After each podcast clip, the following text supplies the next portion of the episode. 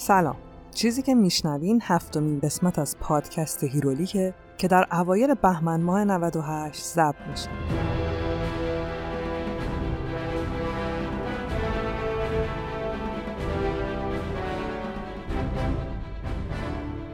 هیرولیک روایت تولد و زیست قهرمان هاست. روایتی که من با استفاده از منابع مختلف ولی در نهایت بر اساس تحلیل ها و برداشت های خودم تعریف می‌کنم. تو این قسمت هم قبل از اینکه بریم سر کار اصلی خودمون یه سری حرف دارم که باید بهتون بگم.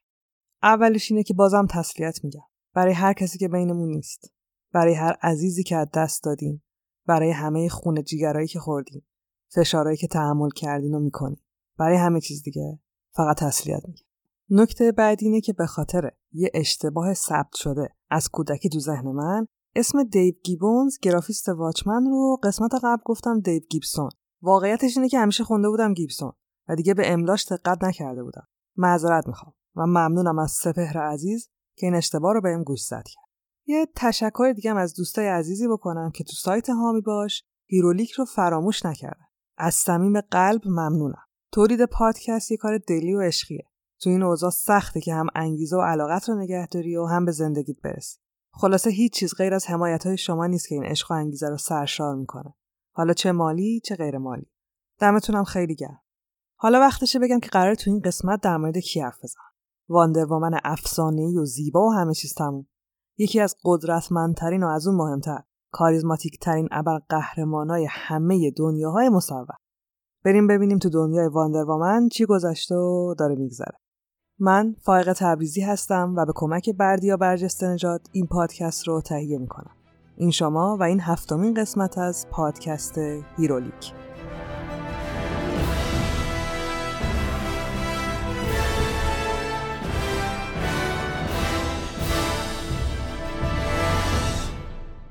کتاب های مصور یا همون کامیکا به شکلی که امروز ما داریم می‌بینیم یعنی همین رنگی رنگی و با سبک خاصی از گرافیک و داستان تو سال 1933 به وسیله مردی به نام مکس ویل چارلز اختراع یا حالا معرفی شد. کسی که از یه معلم ساده راهنمایی تبدیل شده بود به شریک تجاری و مشاور تقریبا بیشتر انتشاراتی های صنعت کامی. وقتی سوپرمن برای اولین بار تو سال 38 سرکلش پیدا میشه یا سال 39 که بتمن شگفتانگیز از لابلای سایه ها شروع می‌کنه به قهرمان بازی مکسول تو همهشون اون گوشه موشا نقش خودش رو بازی می‌کرده و مرد پشت پرده بوده همون موقع که جنگ تو اروپا شروع شده بوده از چشم منتقدا داستانهای مصور شده بودن مجموعی از خشونتهای فیزیکی و جنسی که هر ماه با تیراژ بالا می‌رسیده به دست بچه ها. نسلی که به نظر همون منتقدا اگه قرار بود با این تصاویر بزرگ بشن می‌شدن یه چیزی بدتر از نسل قبلی که با همه این محدودیت های اخلاقی تازه وارد دو تا جنگ خونین شده بودن حرفشون این بود که نسل جدیدی که دیگه این کتابا بشه سرگرمیشون احتمالا مثلا بزرگشن آدمخوار و اینا میشه. مکسول دید که خب بعد یه جوری توجیهی برای این حجم از انتقادا پیدا کنه. وگرنه که به یا باید همه چی رو تعطیل کنه یا بزنه تو کار سیندرلا و زیبای خفته و این چیزا. اونم میره مردی به نام ویلیام مولتون مارتسون رو به عنوان مشاور خودش انتخاب می‌کنه. مردی با سه تا مدرک دانشگاهی از هاروارد که شامل دکترای روانشناسی هم می‌شده و علاوه بر اون ایشون وکیل و استاد دانشگاه هم بوده. تازه شدیدن هم به احساسات انسانی و تاثیر فیزیکی اونا علاقه من بوده. برای همینم ایشون مخترع دستگاه دروغ سنجم محسوب می‌شد. ویلیام تا اون موقع مشاور روانشناسی برای کمپانیای بزرگ هالیوودی هم بوده. یعنی تو نوشتن فیلمنامه بهشون ایده و راهکار می‌داد. خودش هم فیلمنامه نوشته بود، رمان نوشته بود تا دلتونم بخواد کلی مقاله و گزارش تاثیرگذار تو بهترین روزنامه و مجله آمریکا چاپ کرده. ولی چیزی که مکسول و در واقع هیچ کس دیگه ای نمی‌دونست این بود که ویلیام مرد پشت صحنه دستگاه دروغ سنج خودش یکی از پر رمز و راستترین زندگی های دنیا رو داشته. ویلیام مرد هزار زندگی و دروغ بود. مکسولی بیچاره هم هیچ کدوم از اینا نمی‌دونست. وگرنه برای توجیه خشونت و رابطه های بیدر و پیکر دنیای کامیک سراغ کسی نمی‌رفت که احتمالا اگه جزئیات نحوه زندگیش به بیرون درس پیدا می‌کرد صنعت کامیک زیر دست و پای منتقدا له می‌شد. تو سال 1940 که دیگه دیسی واسه خودش پدر مادردار شده بود و رسما شده بود انتشارات ابر قهرمانی مکسول و بقیه رئیس رؤسا بیخبر از همه چیز تصمیم می‌گیرن یه سری جدید داستانی را بندازن و ویلیام را هم به عنوان نیروی شصت و خورده ساله ولی تازه نفس بزنن سرپرستش. یادآوری کنم منظورم از سری داستانی چیه؟ مثلا سوپرمن تو سری داستانه Action Comics منتشر شد. یا کاپیتان آمریکا اسم سری یا مجموعش هم کاپیتان آمریکا بود. خلاصه ویلیام میشه مسئول این سری جدیدی که DC می‌خواد تولید کنه. باید هم با توجه به انتقادایی که ازشون شده بود مجموعهشون یه جوری پیش می‌رفته که خشونتش کمتر شده باشه. ولی ویلیام کلا مشکل رو از خشونت نمی‌دونسته. به نظرش مردونگی اون وجه قلدر معابانه شخصیت هاست که خیلی پررنگه و مشکلم از همینه. منظورش این نبوده که چون مردن قضیه داره برای منتقدان ناراحت کننده میشه. چیزی که به نظر ویلیام باید عوض می شده کلیشه مردونگی بوده. مثلا قدرت بالا با عضلای خیلی بزرگ داد و فریاد احساسی و خشونت جنسی با زنای داستان. یا مثلا شخصیت های زن کمرنگی که فقط دلبری می‌کنن و قهرمان رو تو دردسرای بیدلیل میندازن ویلیام معتقد بوده که با تغییر این کلیشه ها میشه مردم رو همراه داستان نگه داشت بدون اینکه از تاثیرش روی بچه هاشون نگرانی داشته باشن. ویلیام این تئوری رو با همسرش در میون می‌ذاره. همسرش هم که حالا در ادامه میگم داستانش چی بوده خیلی با خونسردی برمیگرده و جواب میده خب فردات چم چرا خودتو اذیت می‌کنی به جایی که مردی با خصوصیات زنانه طراحی کنی یه شخصیت مستقل زن خلق کن ویلیام موافق ترین بود و اینجوری شد که شروع به خلق ماجراهای پرنسس دیانا از جزیره پارادایز کرد. اونم با الهام از شخصیت و ظاهر مهمترین زنهای زندگیش. همون زندگی که می‌خوام برم سراغش و همه رمز و رازاشو براتون تعریف کنم. فقط اینو بگم که محتوای این قسمت برای بچه ها مناسب نیست و پیشنهاد می‌کنم تنها یا با هنسفری گوش بدید. دمتونم گرم.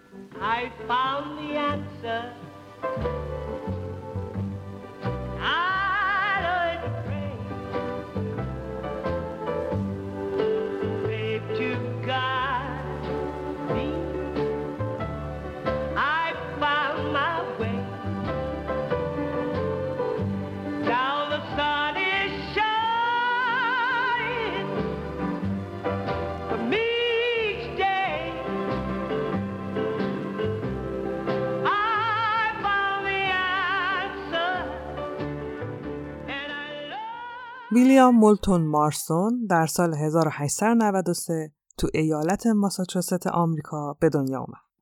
ویلیام تنها پسر خانواده اونم بعد از هفت دختر بود که تو قرن 19 هم این پدیده واسه خانواده ویلیام یه معجزه به حساب میاد. به نظرشون ویلیام یه جور ماعده آسمانی بود. اونم بعد از هفت تا ماعده جهنمی. ویلیام تنها پسر خاندان از طرف هر دو تا خانواده بود. یعنی از طرف مادری هم چهار تا خاله داشت از طرف پدری هم همون باباش بود و بابا بزرگش که مونده بود. مردای خانواده کلا رندوم و تک و توک به دنیا میومدن تا به زور نسل خانواده مارتسون ادامه پیدا کنه. پدر بزرگ ویلیام که دیگه از این بیعدالتی خدایان مشاعرش رو کامل از دست داده بوده برای نگهداری هرچه بیشتر از مذکر کوچولوی خانواده یه قصر بزرگ قرون وسطایی می‌سازه و تمام شجر نامه خانوادگیشون رو روی تک تک سنگ های قلعه ترسناکش حک می‌کنه.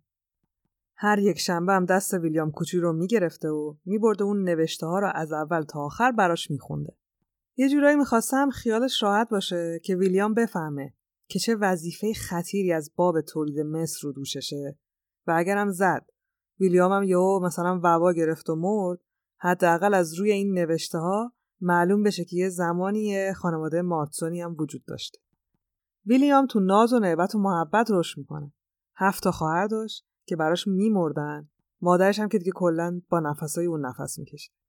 مادرش از بچگی متوجه هوش عجیب ویلیام تو تحلیل و حل مسائل عجیب غریب شده بوده و با اینکه به نظرش ترسناک میومده ولی سعی کرده بوده بهترین امکانات و آموزشی رو براش فراهم کنه.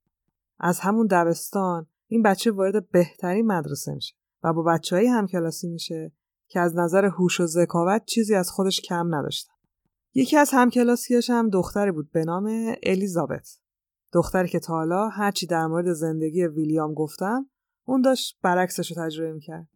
از طرف خانواده پدریش که اولین دختر بعد از چهار نسل مداوم از تولید مذکر محسوب میشه.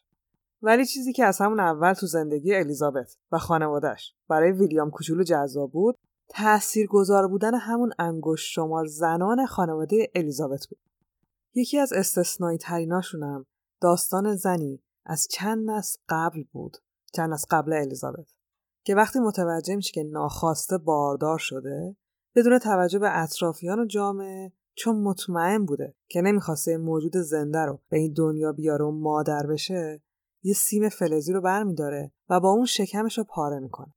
اون زن با دسته خودش جنین نرسیده رو از بدنش بیرون میاره و خودش هم میمیره. یادآوری کنم که خود ویلیام و الیزابت واسه اواخر قرن 19 و اوایل قرن 20 این خانمی که گفتم برای چند نسل قبله یعنی خیلی سال قبلتر از این زمان. یعنی کاری که کرده بوده اونم اون موقع از نظر مردم کاری بودی که شیطان انجام می‌داده. و زنده هم میمونده احتمالا بعضی جا میسوزوندنش. به هر حال اثر کاری که کرده بوده تو تمام نسلها باقی مونده بوده و حالا هم رسیده بود به الیزابت. الیزابت بی نهایت باهوش بود. جوری که ویلیام از همون اول عاشقش میشه. ولی کمم نمیاره. یه روز میره خونه به مامانش میگه که یه دختره تو کلاسمون هست که فکر می‌کنم خیلی از من خوشش بیاد. بعدش هم از مامانش می‌خواد که دختر کوچوله عاشق بیچه رو به خونهشون دعوت کنن تا مثلا خیلی عذاب نکشه حیوانی. اینجوری میشه که مهمترین رابطه زندگی ویلیام تو هشت سالگی و با یکی از عجیبترین موجودات روی زمین شکل می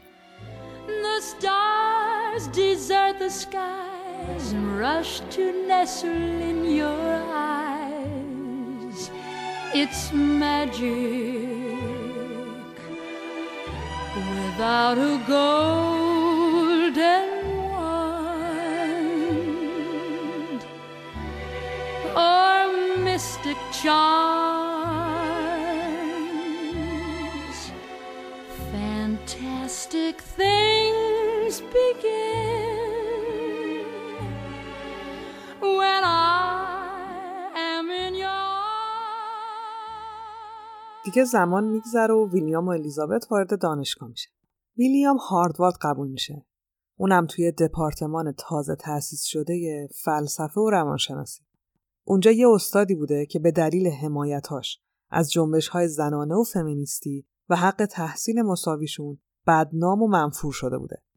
یه اشاره بکنم که اینجا میشه زمانی که زنا کم کم شروع کرده بودن به طور جدی عضو جنبش هایی بشن که بتونن برای گرفتن حق رأی، تحصیل کلا هر چیز معمولی دیگه بجنگن که البته با شدت و خشونت باشون برخورد می‌شده استاد ویلیام هم جزو حامیان همین حقوق و خانمایی بوده که به خاطرش مبارزه می‌کرد. ویلیام مجذوب این بود از شخصیت و افکار استادش میشه که البته رابطه دو طرفه هم بوده. استاد جانم متوجه نبوغ جالب ویلیام میشه و خیلی زود میبرتش و عضو پروژهش می‌کنه که داشته روش کار می‌کرده. پروژم این بوده که تک و توک کارکنان خانومی که تو دانشگاه مشغول بودن و میبستن به صندلی مکانیکی البته با رضایت خودشون.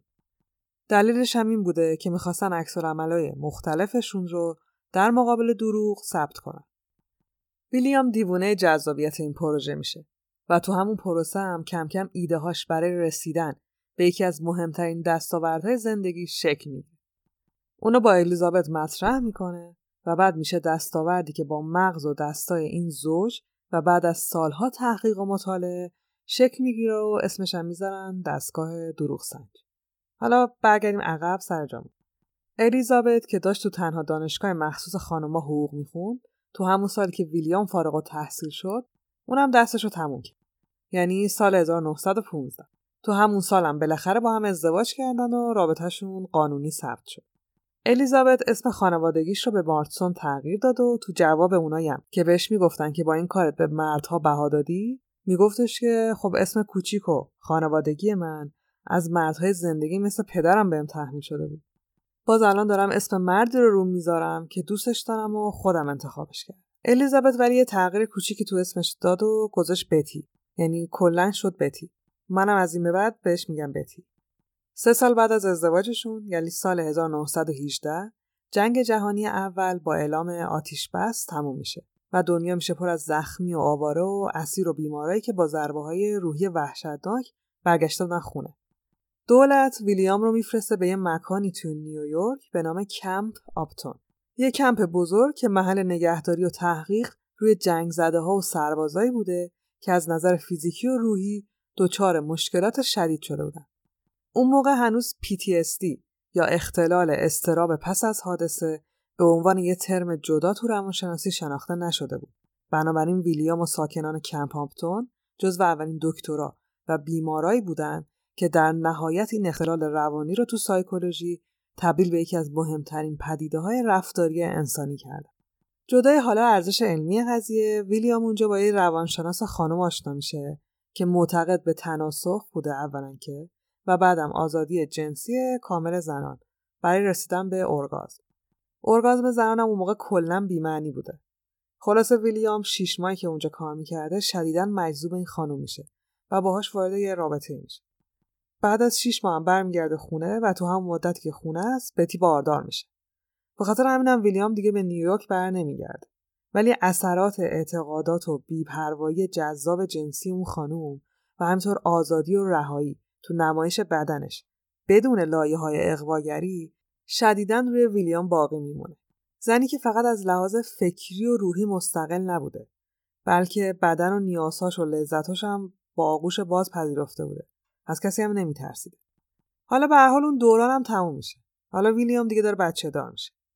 چیزی که جلوی بتی رو برای ادامه پیشرفت‌های چشمگیرش تو زندگی نمی‌گیره.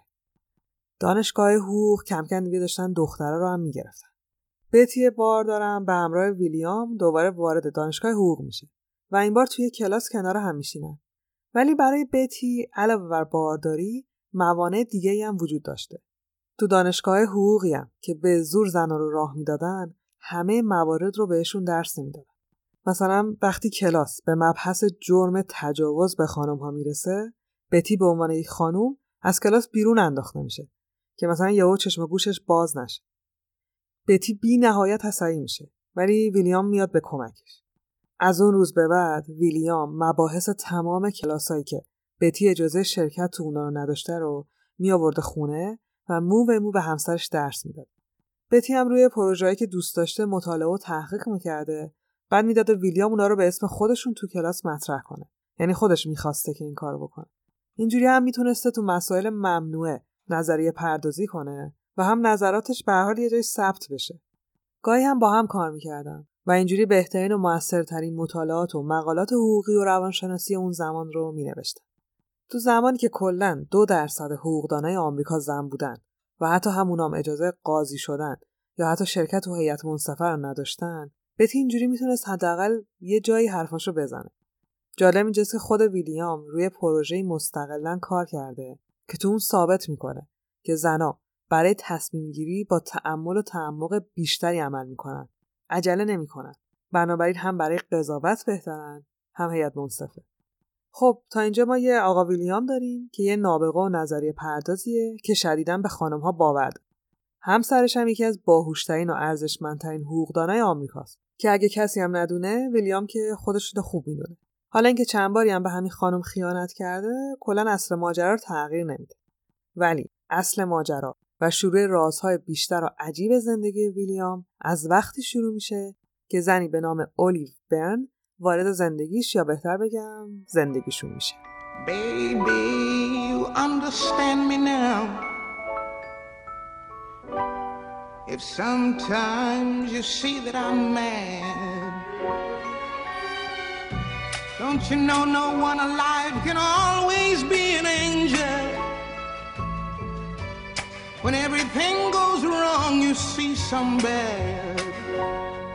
But I'm just a soul whose intentions are good.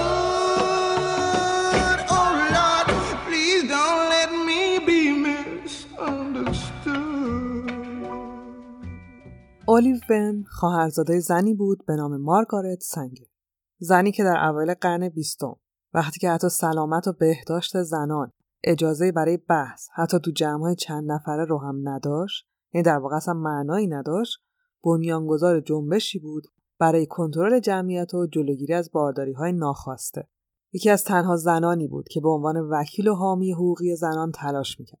مارگارت زن بزرگی بود و با اینکه خیلی طول کشید و دیگه خودش از دنیا رفته بود نتیجه تلاشاش بالاخره همین قرص های ضد بارداری مدرنی شد که سال 1960 روونه داروخونه ها شدن. مارگارت عقیده داشت که دستیابی به قدرت کنترل جمعیت و مدیریت سایز خانواده توسط خود زنا می‌تونه جلوی بخش عظیمی از فقر و فحشا و مرگ اونا رو بگیره. خودش 18 تا خواهر و برادر داشت که خیلیاشون تو همون بچگی شده بودن قابله که خواهر برادرای بعدیشون رو به دنیا بیارن. یکی از این خواهرای کوچیکتر میشه مادر اولیو. مادر اولیو تو سن خیلی کم ازدواج می‌کنه. شوهرش هم مردی همیشه مست و عصبانی بود. اینقدر که یه بار وقتی مست میاد خونه و صدای گریه اولیو اوقاتش رو تخ می‌کنه نوزاد چند ماهه رو از خونه پرت می‌کنه بیرون. نوزاد تو تاریکی و برف گم میشه. تا اینکه مرتی که خوابش می‌بره و مادر اولیو که خودشم نوجوونی بیشتر نبوده جرأت می‌کنه بره دنبالش و از سرما نجاتش بده. مادر اولیو فقط تا دو سالگی دخترش می‌تونه تو اون خونه دووم بیاره و یه روز صبح می‌ذاره بدون هیچ نشونه ای برای همیشه میره که با خواهرش زندگی کنه همون مارگارت مردک مستم واسه اینکه از شهر خود اولیو یعنی بچهش راحت شه اونو یه گوشه شهر ول می‌کنه بچه می‌ذاره میره دختر دو ساله رو بالاخره پیدا می‌کنن و میفرستنش یتیم خونه چند سال بعد مارگارت و خواهرش برای گرفتن اجازه تأسیس یک کلینیک کنترل جمعیت دست به اعتصاب خیابونی می‌زنن. پلیس میاد و درگیری شروع میشه. مادر اولیو هم دستگیر میشه و تو زندان دست به اعتصاب غذا می‌زنه. میان به مارگارت خبر میدن که اگه این اعتصاب غذا خواهرت ادامه پیدا کنه خونریزی می‌کنه و به زودی میمیره. مارگارت تنها راهی که به ذهنش می‌رسه این بوده که بره دختر خواهرش رو پیدا کنه و ببرتش پیش مادرش. بالاخره اولیو که حالا 18 سالش شده بوده رو پیدا می‌کنن و می‌برن ملاقات مادرش. دیدن اولیو جون مادر رو نجات میده ولی چیزی رو برای اولیو عوض نمی‌کنه. مارگارت هم برای جبران فشار روحی که بعد از این همه سال به اولیو تحمیل کرده بوده بهش کمک می‌کنه که درس بخونه و هزینه ثبت نام توی کالج روانشناسی رو هم براش تأمین می‌کنه. اولیو خوشحال میشه. استعداد خوبی تو نویسندگی و تحلیل شخصیت داشته و حالا می‌تونسته آکادمیک همین کار یاد بگیره. اولی وارد کالج میشه و چیزی نمیگذره که عاشق استاد عجیب، نابغه و خوشتیپش میشه.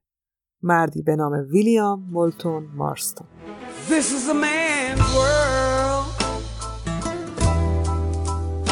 This is a man's world. But it wouldn't, it wouldn't be nothing. Nothing. without a woman or a girl.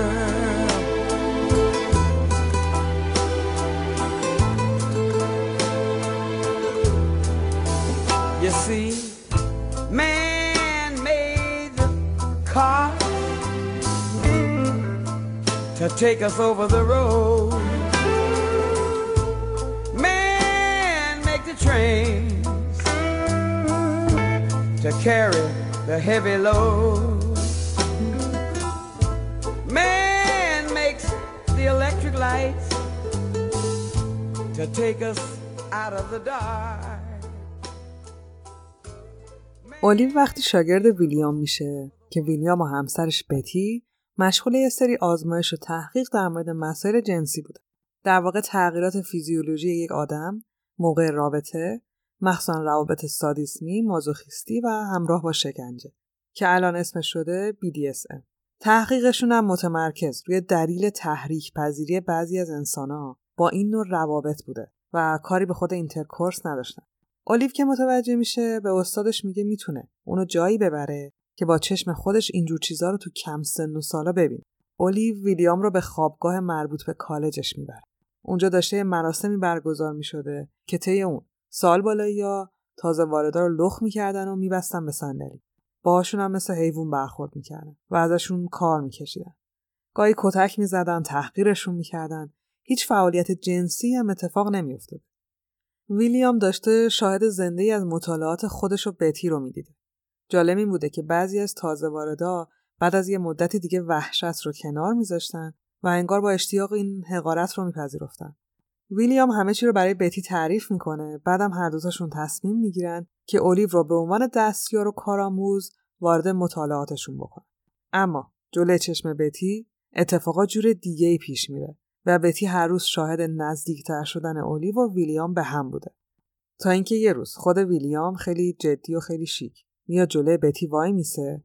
بهش میگه با اینکه هنوز عاشقشه ولی خب همین حس رو هم به اولیو داره. ویلیام از بتی می‌خواد که اجازه بده اولیو باشون زندگی کنه و یه رابطه سه نفره با هم داشته باشه. البته این رو هم میگه که اگه بتی نپذیره به هر حال ویلیام خونه رو ترک می‌کنه. بتی اولش قبول نمی‌کنه ولی بعدش با دو تا شرط اجازه میده که اولیو پیششون بمونه.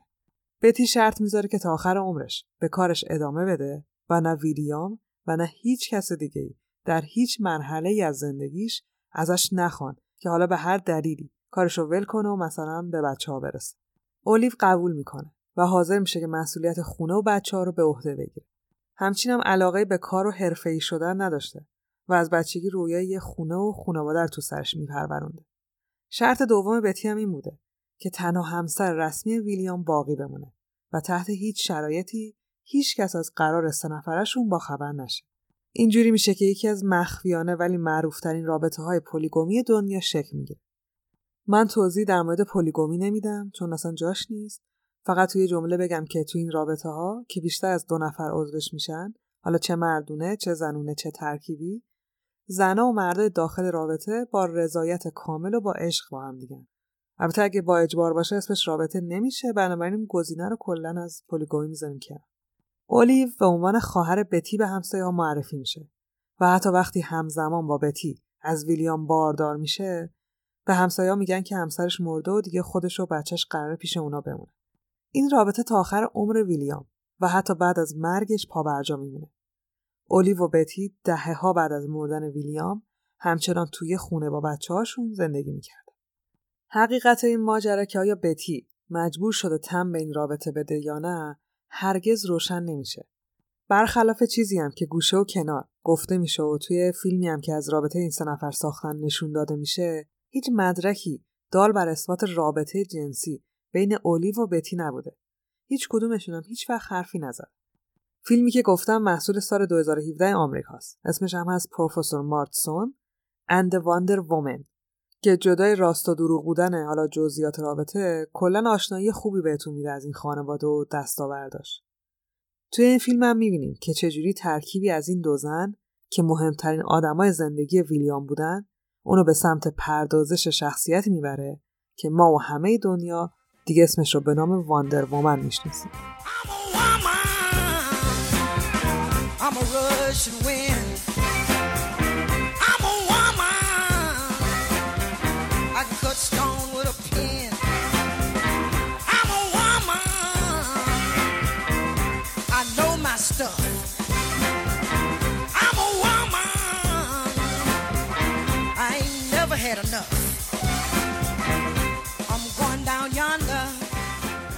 حالا برگردیم به اول اپیزود و سال 1940 مکسفیلد رو که یادتون مونده. همون که به خاطر حرفای منتقدا رفت سراغ ویلیام و برای مشاوره استخدامش کرد. ویلیام هم بهش میگه که باید کاراکتراشو از این حالت خیلی قلدرانه ازولانی بیرون بیاره و یه ابعاد دیگه بهشون بده. مکسول هم بهش میگه خب خودت دست به کار شدی ویلیام ذهنش پر از ایده میشه. ولی هنوز نمی‌دونسته که داره دقیقا چی رو تو ذهنش شکل میده؟ واسه همینم میره پیش شریک همیشگیش بتی و مشغولیت های ذهنیش رو در میون می‌ذاره. ویلیام داشته راه می‌رفته و هی می‌گفته که قهرمانم می‌خوام اینجور باشه اونجور باشه. نمی‌دونم این کارو بکنه اون کارو بکنه فلان باشه. بتی همجور ساکت رو صندلی نشسته بوده و داشته کتاب می‌خوند. ویلیام که دیگه دهنش کف کرده بوده رو به بتی می‌کنه و میگه هاش خانم شما نظر منظری نداری مسکه بتی هم کتابش رو میاره پایین و با خونسردی جواب میده. خیلی ایده خوبی عزیزم. فقط معنسش کن. دهان ویلیام به هم دوخته میشه. خودش هم انگار نفهمیده بوده هر چی که داشته توصیف می‌کرده خصوصیات یک زن بوده نه مرد. اون شب تبدیل میشه به اولین شب کاری روی یکی از ماندگارترین ابرقهرمانهای تاریخ Wonder Woman یا پرنسس دیانا از جزیره پارادایز اولین حضور Wonder Woman مربوط میشه به سال 1942 و سری داستانهای All Star یعنی هنوز کتاب مستقلی نبوده ولی شخصیت اونجا ظاهر میشه اسم نویسنده هم با یه نام مستعار معرفی میشه تا DC دستش بیاد که حالا قراره چه اتفاقی بیفته Wonder ترکیبی بوده از بتی، اولیو و همینطور تمام مطالعاتی که ویلیام و بتی تو این سالها با هم انجام داده بودن. شاخصتریناش هم دستبندای جادویی واندروامنه که ویلیام اونا رو بر اساس دستبند اولیو طراحی کرده بوده. اولیو اون دستبندا رو به جای حلقه ازدواج و نمادی از رابطهش با ویلیام دستش می‌کرده. از طرفی هم شخصیت قدرتمند و قابل اتکای دیانا یا همون واندروامن آینه ای از کارکتر بتی. با همه اینا دیسی برای طراحی گرافیک دیانا میره سراغ هنرمند مرد به نام هری جی پیتر. خیلی باور دارن که ظاهر دیانا با اون زیبایی عجیب و هیکل ای مثل فانتزیه یه مرد میمونه. که مثلا با اون تاج و لباسی که تنشه شبیه ملک های زیبایی و برنده مسابقه های دختر شایسته شد.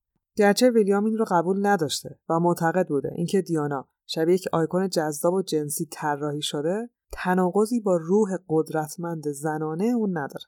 به هر دیانا انقدر جذاب بود که تو سال 1942 اولین کتاب مستقلش چاپ میشه. حالا دیگه هم DC و هم ویلیام فهمیده بودن که قهرمانی همتراز سوپرمن و بتمن خلق کردن واسه همینم ویلیام از پشت پرده بیرون میاد و خودش رو با اسم واقعیش به عنوان خالق Wonder Woman به دنیا معرفی می‌کنه.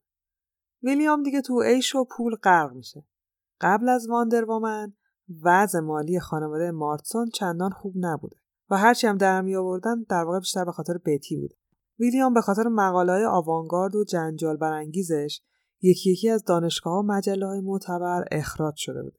ولی حالا همه چی فرق می‌کرده ویلیام داشته تو آسمونا پرواز می‌کرد.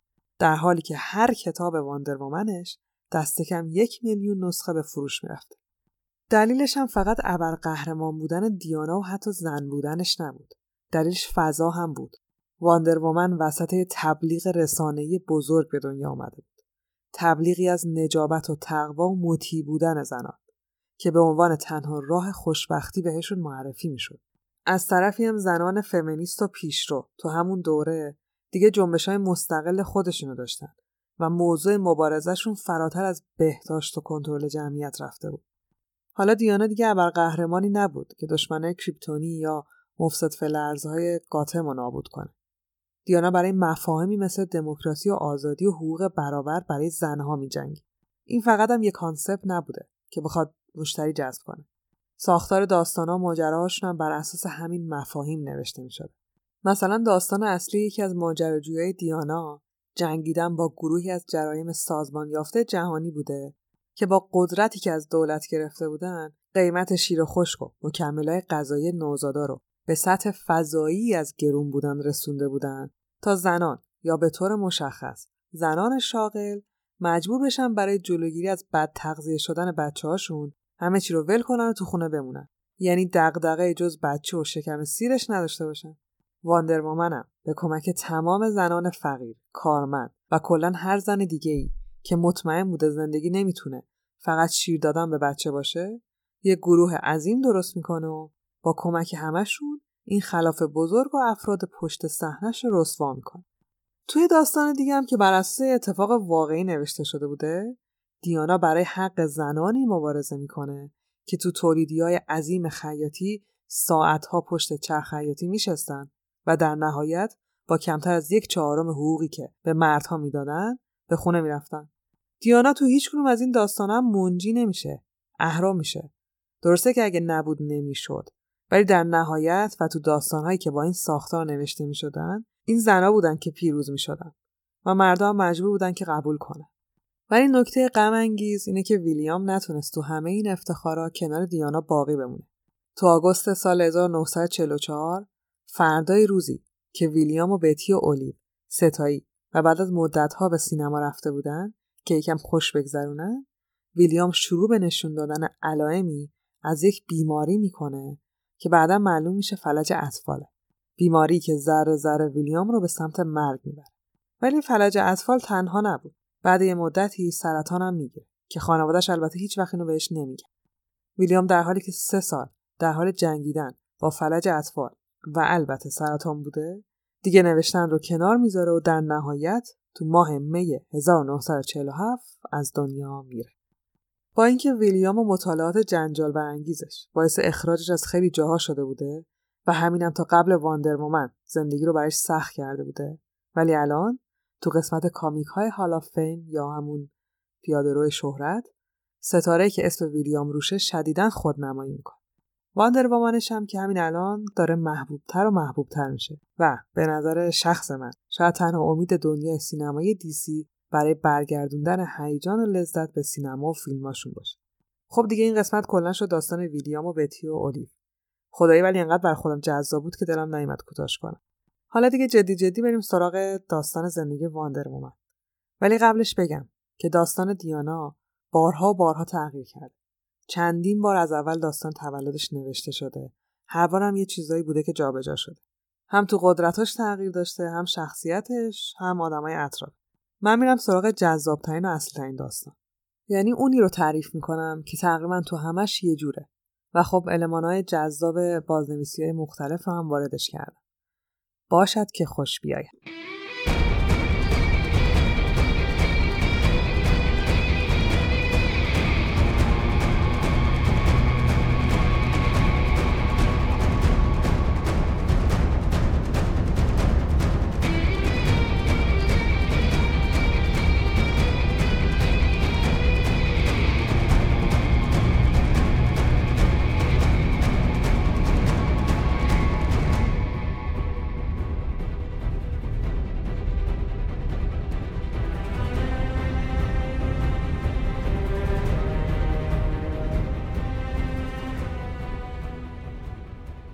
در میان دوازده قله کوهستان اولمپوس یونان جایی که دوازده خدایگان بزرگ قدرتمند زندگی می‌کردند تو خونه زئوس خدای خدایان و پدر تمامی رب و نوعای جهان جلسه مهمی در حال برگزار شدن. در میان نوشیدن شرابهای ناب ملکوتی و غذاهای ماورایی ایزد بانوان و آقایان دارن در مورد آفرینش حرف می‌زنن. آفرینش انسانهای جدیدی که این بار با ارتباط مستقیم با خدایگان زندگی کنن و مسیر حیات رو به درستی پیش ببرن. این جلسه داره چندین هزار سال قبل از میلاد مسیح و در عصر تاریک یونان برگزار میشه. فقط خیلی کوتاه بگم که تو افسانه های یونان بعد از کلی جنگ و قحطی و نابودی شهرهای مهم و بزرگشون جمعیت یونان به تعداد انگشتان دست می‌رسه و ارتباط جهانی هم دیگه وجود نداشته. به همون دوران هم میگن دوران تاریک یونان. بیشتر از اینم نمیگم. چون این تاریخ و اسطوره های یونان خیلی علم و تسلط می‌خواد که نه کار من و نه هیرولی. حالا بگذاریم. اینجا بودیم که تو روزهای سیاه و تاریک یونان خدایان دنبال راه حل میگردن که کشورشون دوباره سرپاش و یه چهار تا جمعیت هم داشته باشه. اریس که خدای جنگ و نابودیه پیشنهاد میده که خودش شخصا پاشه بره کل دنیا رو بچرخ و هرچی آدمیزاد روی زمین هست رو با هر زور و شکنجه‌ای که شده تسلیم خودش کنه. بعد هم ورشون داره و بیارتشون تو یونان تا دوباره کشورشون رو پاشه و اونا هم بچه داشت. زئوس به همراه بقیه ایزدا شدیداً با این ایده مخالفت می‌کنن. مخصوصا آرتیمس که الهه صلح و حاصلخیزی بوده. تو جلسه هم همه میشه. آرتیمس از جاش پا میشه و با صدای بلند همه رو به سکوت دعوت می‌کنه و میگه ما نیاز به یک نسل جدید داریم. آوردن انسانهای فانی که سرنوشتشون از همین حالا قراره به خون و شکنجه ختم شه فقط تاریخ رو برای ما تکرار می‌کنه. ما باید خلق کنیم. این بار درست و قوی و نامیرا. انسانهایی که با مفهوم بزرگی و عظمت به دنیا بیان و هرگز هم نمیرن.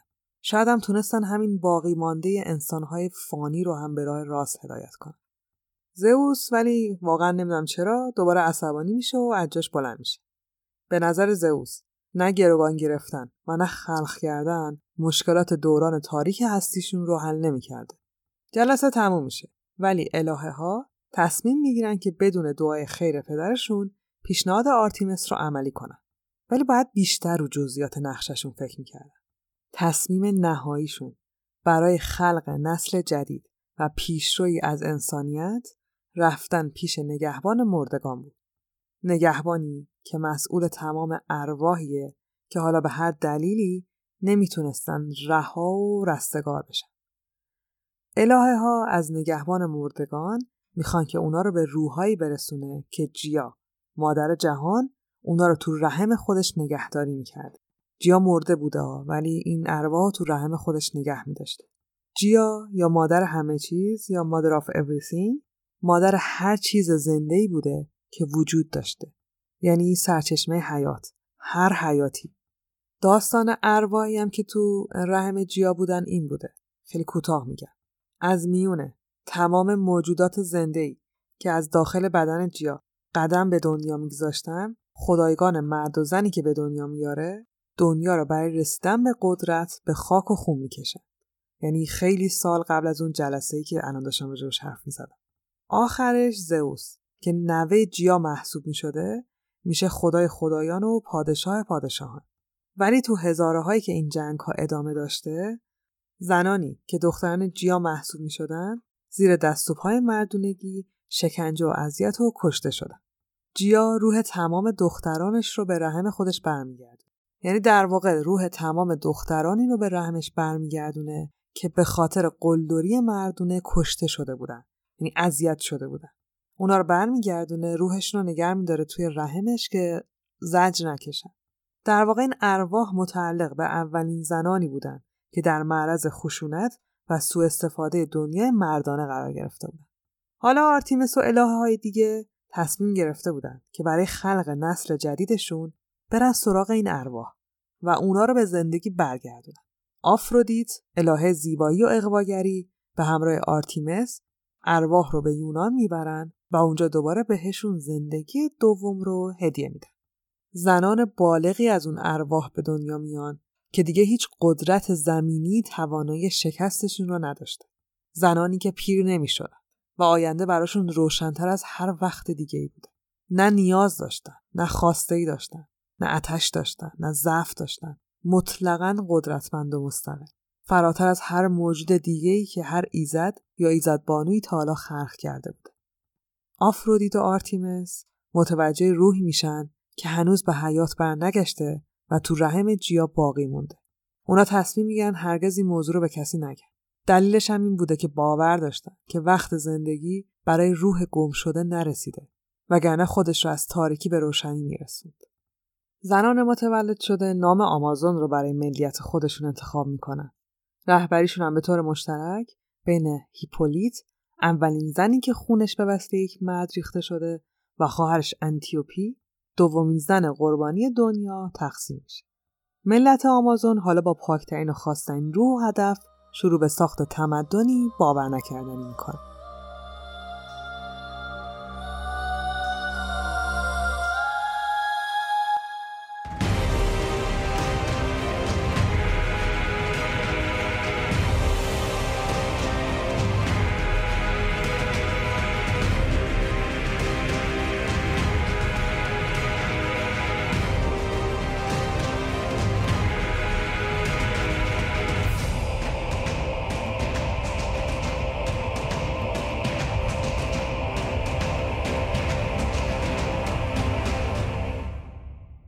خبر تشکیل این تمدن قدرتمند زنانه به گوش هرکول قهرمان بزرگ یونان می‌رسه. هرکولم توی شب مستی اونو با آریس خدای جنگ و اینا مطرح می‌کنه و میگه اصلا حال نمی‌کنه که اون همه قهرمان زن توی سرزمین به اون خفنی زندگی کنه. آریس خودش همه چی رو می‌دونسته و از اینکه آرتیمس و الهه های دیگه بدون دعوت از اون دست به این کار زده بودن یه کینه شتری تو دلش نگه داشته بوده. واسه همینم هی پیازداغش رو زیاد می‌کنه و هی آتیش به هیزم خشم از ریش علکی هرکول میندازه. خدای نابودی بوده دیگه. کلا چش نداشته ببینه جایی سالم و سرحال داره همجوری زندگیشون می‌کنه. هرکول جانم که نیمه خدا و نیمه انسان بوده خیلی اهل فکر کردن نبوده. واسه همینم خیلی جدی تصمیم می‌گیره که بره آمازونیا رو نابود کنه و برگرد از طرفی هرکول هم مثل همین رستم خودمون که هفت خان داره اونم دوازده تا خان داشته که حالا نهمیش میشه شکست هیپولیت ملکه شگفتانگیز آمازون. هرکول رهسپار سرزمین زنان آمازون میشه. لشکر آمازون که خبر این سفر هرکول رو شنیده بودن به حالت آماده باش رو ساحلی که قرار بوده کشتی هرکول لنگر بندازه سیخ رو اسباشون منتظر نشسته بودن. هرکول از روی کشتی می‌تونه این صفحه عظیم و قدرتمند رو ببینه. قبل از اینکه به ساحل برسه تصمیم می‌گیره استراتژیش رو عوض کنه. هرکول از راه دوستی وارد میشه و ملکه های آمازون رو قانع می‌کنه که به عنوان قهرمان جهانی اومده تا سرزمین تازه ساخته شده خدایان رو از نزدیک ببینه و به رسمیت بشناسه. هیپولیت حرف هرکول رو باور می‌کنه. اینجوری میشه که آمازونیام از لاک دفاعیشون بیرون میان. حالا هرکول و لشکرش با خیال راحت حمله می‌کنن و تک تک زنان رو به اسارت می‌گیرن. سرزمینشون هم قارت می‌کنن و به آتیش می‌کشن. حالا دوباره همه اون زنا اسیر مردای قلدری شده بودن که بدون هیچ دلیلی خونه زندگی و آزادیشون رو ازشون گرفته بودن. هیپولیت ملکه آمازون گوشه سلول تاریکش توی یکی از بزرگترین و ترسناکترین قلعه های دنیا نشسته و داره شبانه روز خودش رو سرزنش می‌کنه که آتنا قدرتمندترین الهه یونان جلوش ظاهر میشه. آتنا الهه هر چیزی بوده. هر چیزی که جهان بهش احتیاج داشته. از قدرت گرفته تا صلح و تمدن و چیزای دیگه. آتنا دستای هیپولیت رو می‌گیره و اجاش بلند می‌کنه. من آزادت می‌کنم. هم تو رو هم تمام خواهرانت رو. هرچی رو هم که داشتین بهتون برمیگردونم. ولی یک شرط مهم داره. شرطی که باید قبولش کنی. وگرنه هرگز نمی‌تونین تاریکی این قلعه رو از روحتون پاک کنی. آتنا همه رو آزاد می‌کنه. به شرط اینکه هیچ کدومشون به سمت انتقام از هرکول و لشکرش نرن و همون هدفی رو دنبال کنن که به خاطرش برای زندگی دوم انتخاب شده بودن. یعنی صلح و انسانیت به روش مادر همه کائنات و حیات. زنان آمازون وقتی آزاد میشن نمی‌تونن خشم و کینشون رو کنترل کنن. با اینکه هیپولیت با هر زوری که میشه باهاشون مخالفت می‌کنه ولی فایده نداره. قلعه و تمام مردانش و تمام مردان سرزمین اطرافش به خونبارترین حالت ممکن کشته میشن و تقاس جنایات و تعرضاتشون رو پس میده. ولی این اتفاق الهه های یونان رو خشمگین می‌کنه. اونا تصمیم می‌گیرن زنان آمازون رو به یک جزیره دور افتاده و پنهان از چشم انسانها تبعید کنن. جایی که تا وقتی روحشون رو از کینه و خشم و جنایت پاک نکنن حق خروج ازش رو نداشته باشن. اونا بعد یاد می‌گرفتن که حیولای آزاد شده درونشون رو دوباره رام کنن و تزکیه بشن. توی جزیره همه چیز از اول شروع میشه. تمدن بزرگ دوباره شکل می‌گیره. تمدنی که تبدیل میشه به مدینه فاضله با ساکنینی قدرتمند و هوشمند. با یه حباب بزرگ و ماورایی دور تا دورش که باعث می‌شده هیچ موجود زنده بیرونی نتونه ببینتش. یعنی تو هیچ نقشه ای از کره زمین نشونه ای از این مکان دیده نمی شده. چه چهار هزار سال قبل از میلاد مسیح و چه الان. جزیره مخفی و افسانه ای به نام پارادایز آیلند.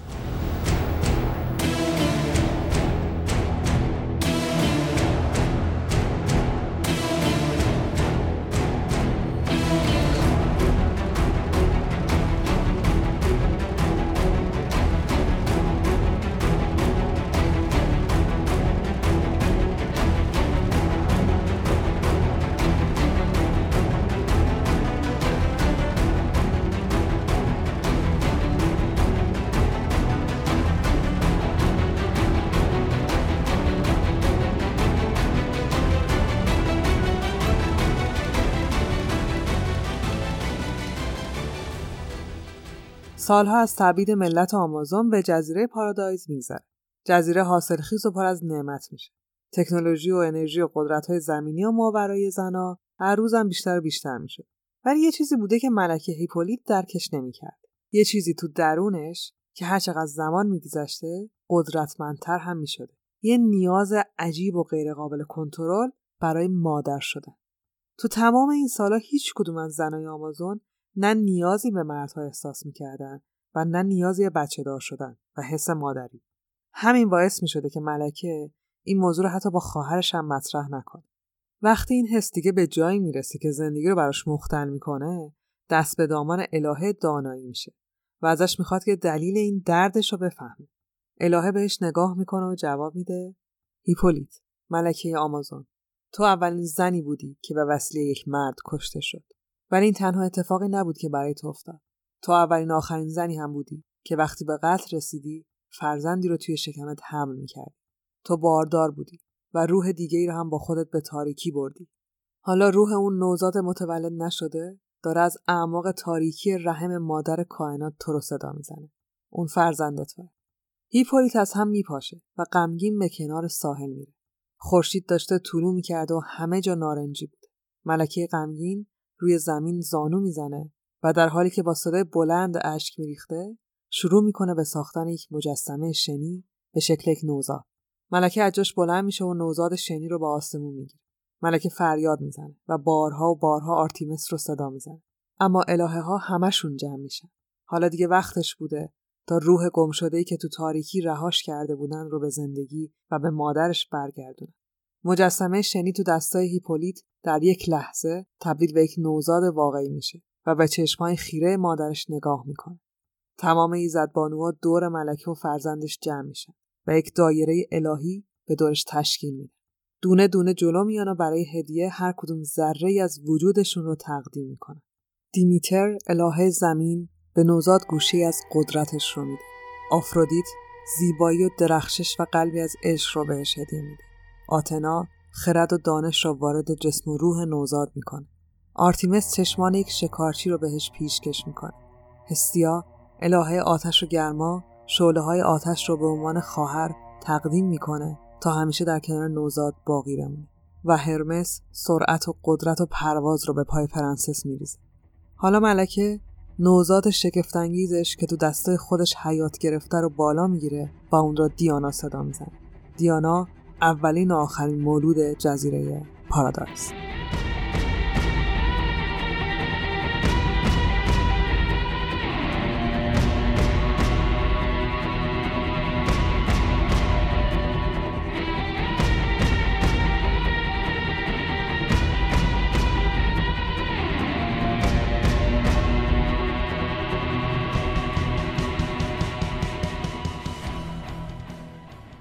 دیانا پرنسس جزیره پارادایز.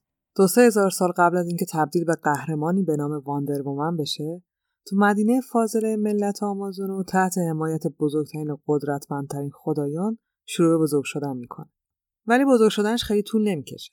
وقتی دیانا به سن جوونی و در واقع به سنی می‌رسه که همه زنای آمازون توش مونده بودن اونم رشدش متوقف میشه. یادتونه دیگه؟ الها ارواح مرده ساکنان فعلی آمازون رو به جسم جوونشون برگردوندن. حالا دیانا به اون سن رسیده بوده و دیگه رشد نمی‌کرد.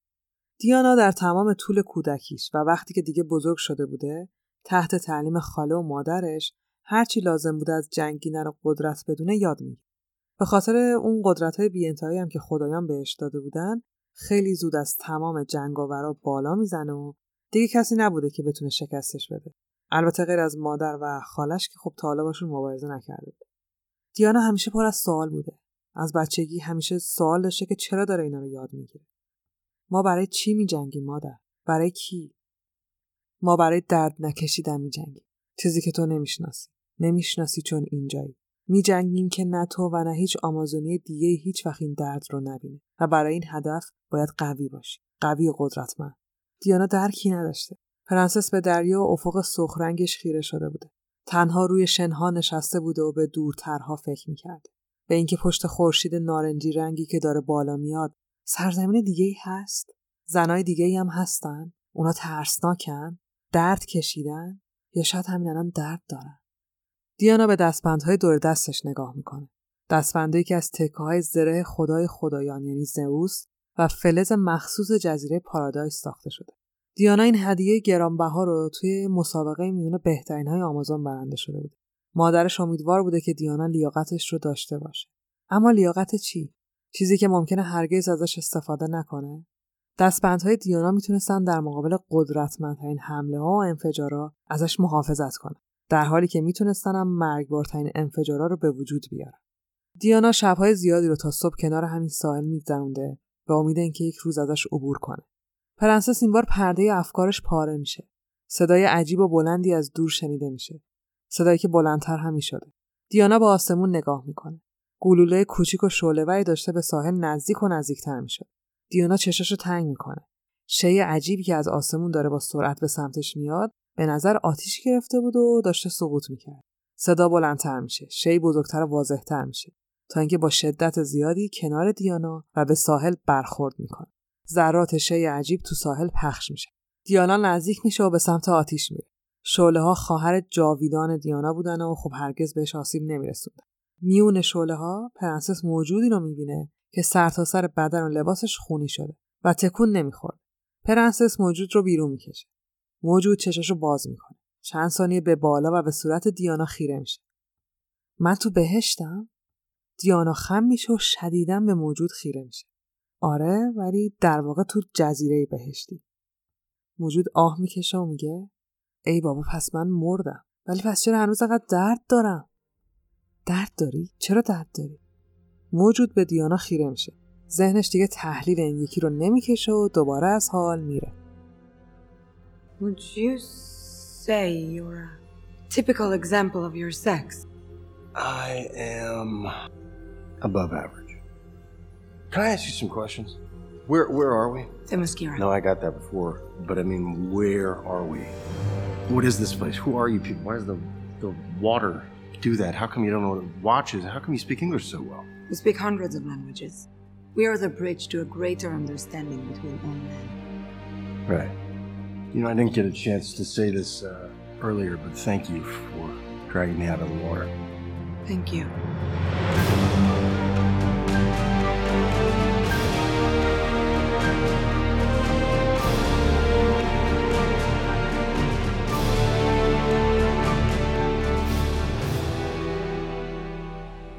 استیو تراور یه خلبان جنگی بوده که داشته تو نیروی هوایی آمریکا با درجه کلنل تو جنگ جهانی دوم خدمت می‌کرد. رویای استیو از بچگی فقط و فقط خلبان شدن بود. درست مثل مادرش دیانا تراور که توی عملیات جنگی تو جنگ جهانی اول تو اقیانوس سقوط کرده بود و هرگز هم مشخص نشده بوده که چه اتفاقی براش افتاده. استیو با پدرش بزرگ شده بود. پدری که همیشه حمایتش کرده و بهش افتخار کرده بود تا وقتی زنده بوده البته. استیو با اینکه دیگه تنها و بیکس شده بوده ولی خیلی زود ارتش رو مثل خانوادش قبول می‌کنه و سریعتر از هر آدم دیگه ای به درجات بالا می‌رسه.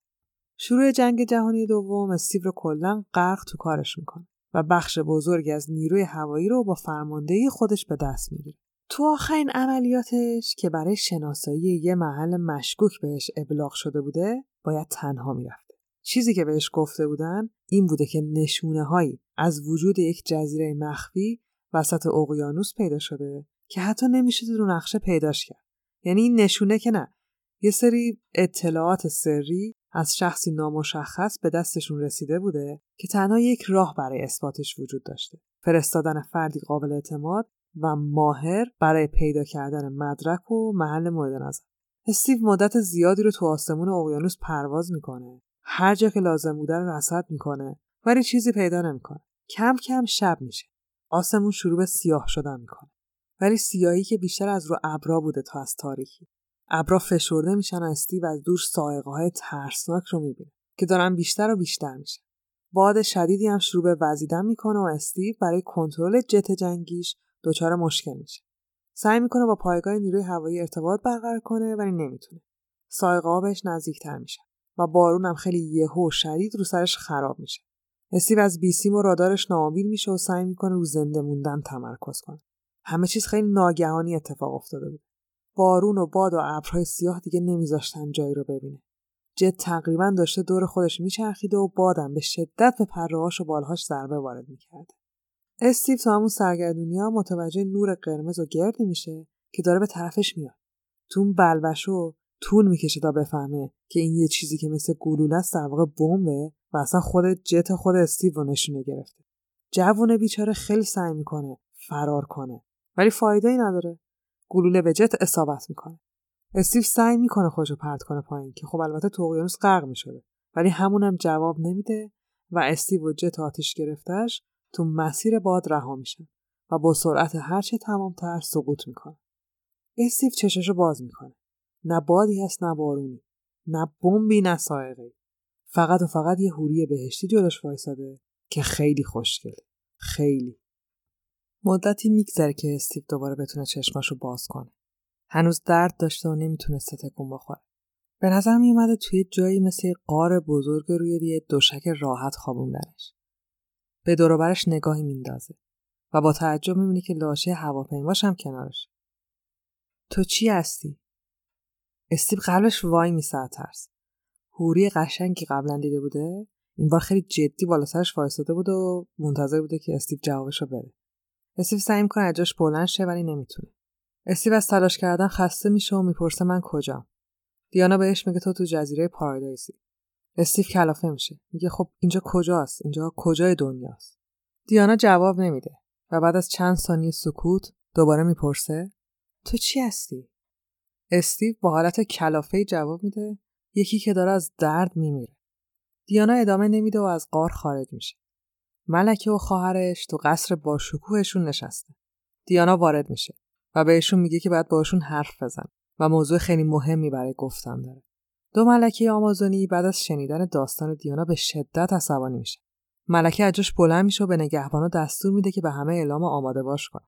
دیانا به خالش که سکوت کرده نگاه می‌کنه و میگه من مطمئنم کسی دنبالش نکرده. خودشم انقدر زخمی شده هر لحظه ممکنه بمیره. اینجا اومدم تا ازتون بخوام کمکش کنیم نه اینکه بکشیمش. اگه حالش خوب بشه می‌تونیم ازش حرف بکشیم. کمکش کنیم ملکه با عصبانیت این سوال می‌پرسه و ادامه میده. آخرین باری که یک مرد خودش رو به ما رسون می‌دونی چه اتفاقی افتاد؟ تازه مردی که نیمه خدا بود. این انسانهای فانی کاری جز نابودی و جنایت بلد نیستن. تو همه ما رو تو معرض خطر گذاشتی دیانا. حالا هم برو اون موجود حقیر رو بیا پیش من. دیانا معنی عصبانیت مادرش رو نمیفهمیده ولی خودش هم دیگه عصبانی کلافه شده بود وقتی ملکه و خواهرش تنها میشن ملکه با خواهرش میگه که فکر می‌کنه که این هم یه نقشه است. فکر می‌کنه شاید هرکول یا آریس خدای جنگ دوباره می‌خوان نابودش کنن. همین لحظه در باز میشه و تمام فرماندهان ارشد آمازون وارد اتاق میشه آخر سرم دیانا به همراه مرد زخمی و چند تا سرباز که در حال حمل استیو هستن وارد میشه. استیو رو روی تخت میخوابونه ملکه اعلام می‌کنه که اول تمام حقیقت رو از زبان اسیرشون باید بشنوه و بعد حاضر میشه درمانش کنه. استیو ساکت و زخمی سر جوش میخواب. تا حالا این همه زن خفن یه جا با هم نیده بود. دیگه مطمئن شده بوده مرده و دنیای بعد از مرگ اون چیزی نیست که فکر می‌کرده دیانا جلو میاد و از مادرش تقاضا می‌کنه که تا تناب حقیقت رو بهش بده تا اون روی استیو امتحانش کنه. تناب حقیقت به وسیله هپوستوس خدای سنگ تراشی فلزات ساخته شده بوده. خدایی که کلا بزرگترین سلاحهای بقیه خدایان رو طراحی می‌کرده و میساخت. تناب طلایی رنگ و درخشان حقیقتم از لباس زنانه جیا همون مادر همه کائنات ساخته شده بوده و به ملکه آمازون هدیه داده شده بود. این سلاح علاوه بر اینکه می‌تونسته حقیقت رو از زبان هر کسی بیرون بکشه می‌تونسته جلوی سلاحهای توهمزا مقاومت کنه و آدما رو از تاریکی بیرون بکشه. خلاصه دیانا قدرت تناب رو روی استیو امتحان می‌کنه. استیو اعتراف می‌کنه که برای شناسایی به اونجا اومده بوده. اونم بر اساس یه سری اطلاعات که به داده بودن که آلمانا قصد دارن توی پایگاه مخفی وسط اقیانوس یه بمب اتمی و بیولوژیکی بسازن و روی کل زمین امتحان کنن که اگرم این اتفاق بیفته بعد از اون چیزی به نام بشریت و زمین وجود نخواهد داشت. ولی استیو ادامه میده که نتونسته یه جایی با همچین مشخصات پیدا کنه و بعدم یه موشک به هواپیماش اصابت کرد.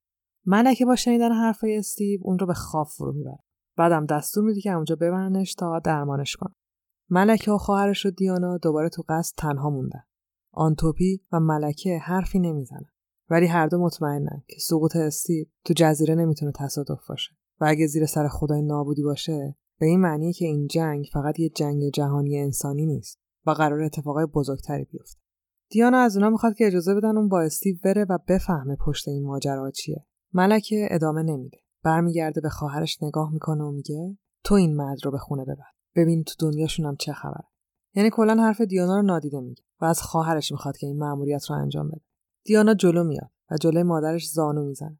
دیانا میگه فرمانده آنتوپی رو برای به عهده گرفتن این مأموریت به مبارزه میطلبه. آنتوپی خوشش میاد که خواهرزادش همچین جسارتی کرده. بعد رو به ملکه می‌کنه و میگه من این مبارزه رو میپذیرم. ملکم دیگه چاره نداشته قبول می‌کنه. دیانا برای اولین بار در مقابل جنگجوترین زن آمازون قرار می‌گیره. مبارزه تاریخی که با برد بازگشت دیانا به پایان می‌رسه. روز خدافزی فرا می‌رسه. استیو سالم و سرحال زیر نگاه های خفنترین زنهای جهان به سمت هواپیمای عجیب دیانا میره و سوارش میشه که به دنیای کثیف و زمخت خودش برگرده. دیانا روبروی مادرش رو در حالی که کل ساکنین جزیره پشت مادرش ایستادن و نگاهش می‌کنن زانو می‌زنه. مادرش شمشیر رو بهش هدیه میده. شمشیری که ساخته شده تا موجودات نامیرا رو از پا در بیاره. دیانا سوار هواپیمای عجیبش میشه در حالی که استیو کنار دستش نشسته. هواپیمای دیانا که توانایی ناپدید شدن رو داره هنوز از رو زمین بلند نشده کاملا محو میشه و دیگه دیده نمیشه.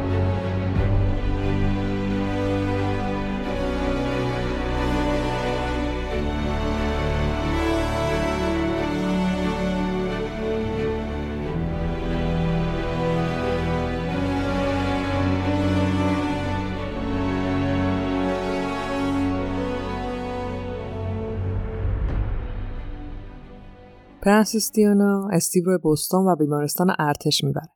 زخمای استیو به قدری خوب شدن که بتونه از مرگ رها بشه. ولی برای رد گم کنی هنوز یه مقداریش رو گذاشته بودن بمونه. دیانا استیو رو پیاده می‌کنه و خودش میره که ببینه این نقشه زیر سر کیه. استیو هیچ ایده ای نداشته که ممکنه تمام این جنگ اصلا زیر سر یه خدایی باشه که برای نابودی به وجود اومده. دیانا چیزی از این ماجرا بهش نگفته. ولی خودش برای اینکه بتونه سر در بیاره که دنیا دست کیه لباس مبدل میپوشه و تو شهر جنگ زده انسانهای ضعیف و ترسیده شروع به تحقیق و مشاهده می‌کنه. چیزی که دیانا می‌بینه فراتر از همه داستانهایی بوده که مادرش براش از دنیای بیرون از حباب تعریف می‌کرد. انسانها تو فقر و ترس و خون زندگی می‌کرد. دیانا از دیدن اتفاقات و مردم عصبانی میشه. به سمت بیمارستانی میره که استیو اونجا بستریه و از دور به استیو و پرستاری که داره ازش مواظبت می‌کنه نگاه می‌کنه. دیانا تو همین کشیکای شبانش پرستاری رو می‌بینه که از نظر ظاهری شبیه خودشه. دیانا توی کوچه تاریک پرستار گیر میندازه. پرستاری بیچاره اول میترسه ولی بعد وقتی دیگه لباس و قدرت های دیانا رو می‌بینه آروم میشه. دیانا بهش میگه که می‌تونه جای اون رو بگیره و به سربازا کمک کنه. هرچی هم بخواد بهش میده. پرستار میگه چیزی نمی‌خواد. جز اینکه از این کشور بره برگرده خونش یعنی آمریکای جنوبی تا حالا هم مونده بوده چون پولی برای برگشتن نداشته. وگرنه می‌خواسته پیش مردم خودش باشه. معامله به راحتی انجام میشه و از اون روز به بعد دیانا با هویت اون پرستار وارد بیمارستان جنگی میشه و کنار تنها موجودی که تو دنیای انسان ها میشناخته میمونه و از طرفی هم واقعا شروع به کمک کردن می‌کنه. استیو اولش متوجه نمیشه ولی کم کم می‌فهمه که پرستارش همون دیاناست. دیانا به استیو میگه که می‌خواد کمک کنه و مطمئنه که این جنگ فقط یه جنگ انسانی نیست. استیو حرف دیانا رو قبول می‌کنه. قانع میشه. و اون رو به عنوان منشی وارد ارتش می‌کنه. دیانا خیلی زود و سریع به خاطر هوش و تواناییاش توی سری عملیات از سمت منشی به یکی از فرمانده یعنی در واقع اولین فرمانده زن تو گردان تحت خدمت استیو ارتقا پیدا می‌کنه. حالا استیو و دیانا و گروه تحت فرمانه شروع به تحقیق برای رسیدن به ریشه عملیاتی می‌کنن که قراره با یک بمب اتم بیولوژیک بزرگ دنیا رو نابود کنه.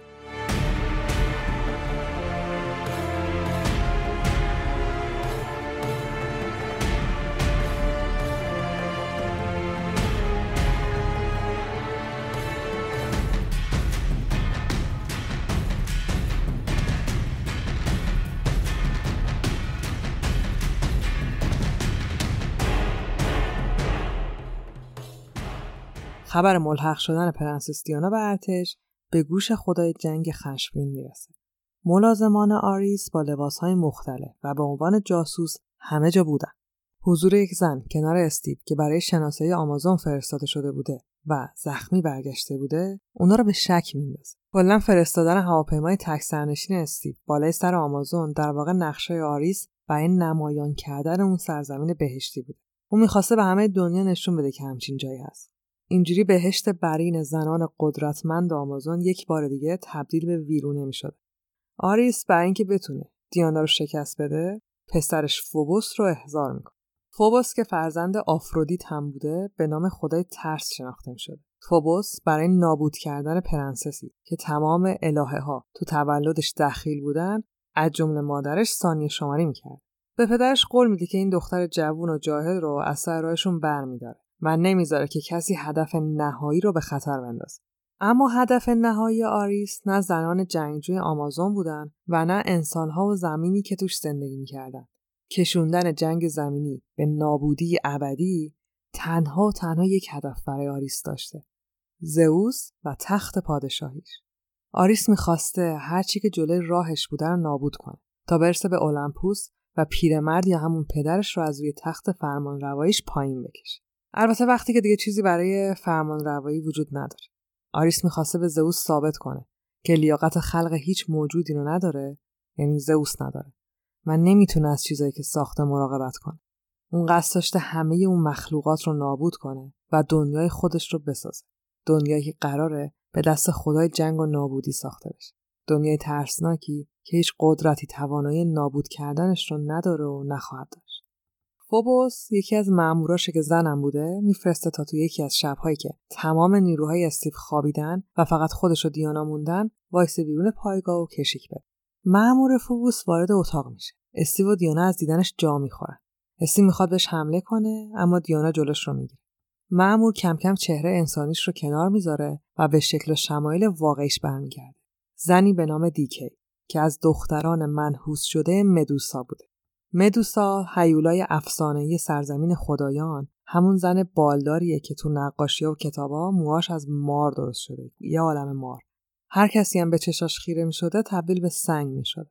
حالا دخترش هم با همون شمایل ترسناک و عجیب به خدمت خدای جنگ و نابودی و پسرش در اومده بود. دیانا برمیگرده به استیو میگه از اینجا برو. این جنگ برای تو ساخته نشده. لباسای دیانا همون لحظه به شکل واقعیشون در میاد. حالا دو تا دشمن روبروی هم وایسادن تا جنگی ماورایی رو شروع کنه. استیو از اتاق خارج میشه و بیرون وایمیسه.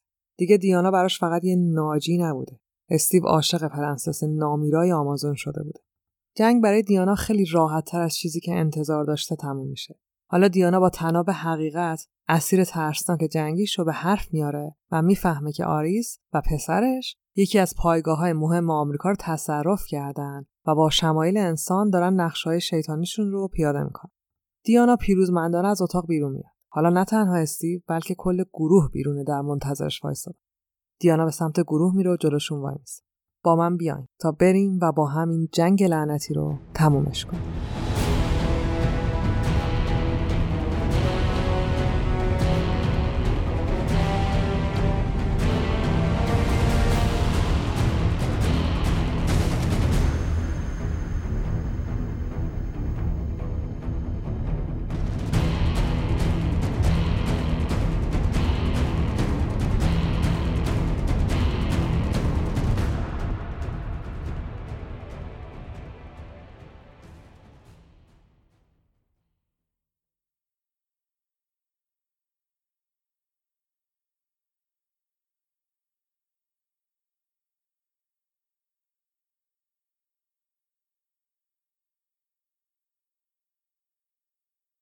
آریس و پسرش تو مقر فرماندهی که حالا تقریبا بیشتر اعضاش از نیروهای خودشون بودن در حال کشتن نقشهای بیشتر خطرناکتر بودن.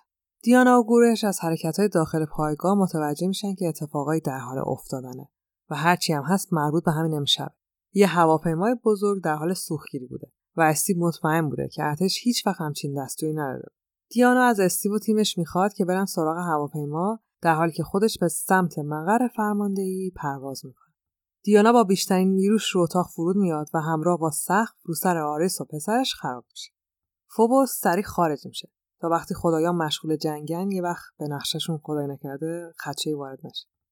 آریس در مقابل دیانا وای میسه و با لبخند بهش نگاه می‌کنه. پس مخلوق آفرودیت و بقیه الهه ها تویی. دیانا، زاده شن، خواهر آتش. ولی می‌دونی که من خدای جنگم.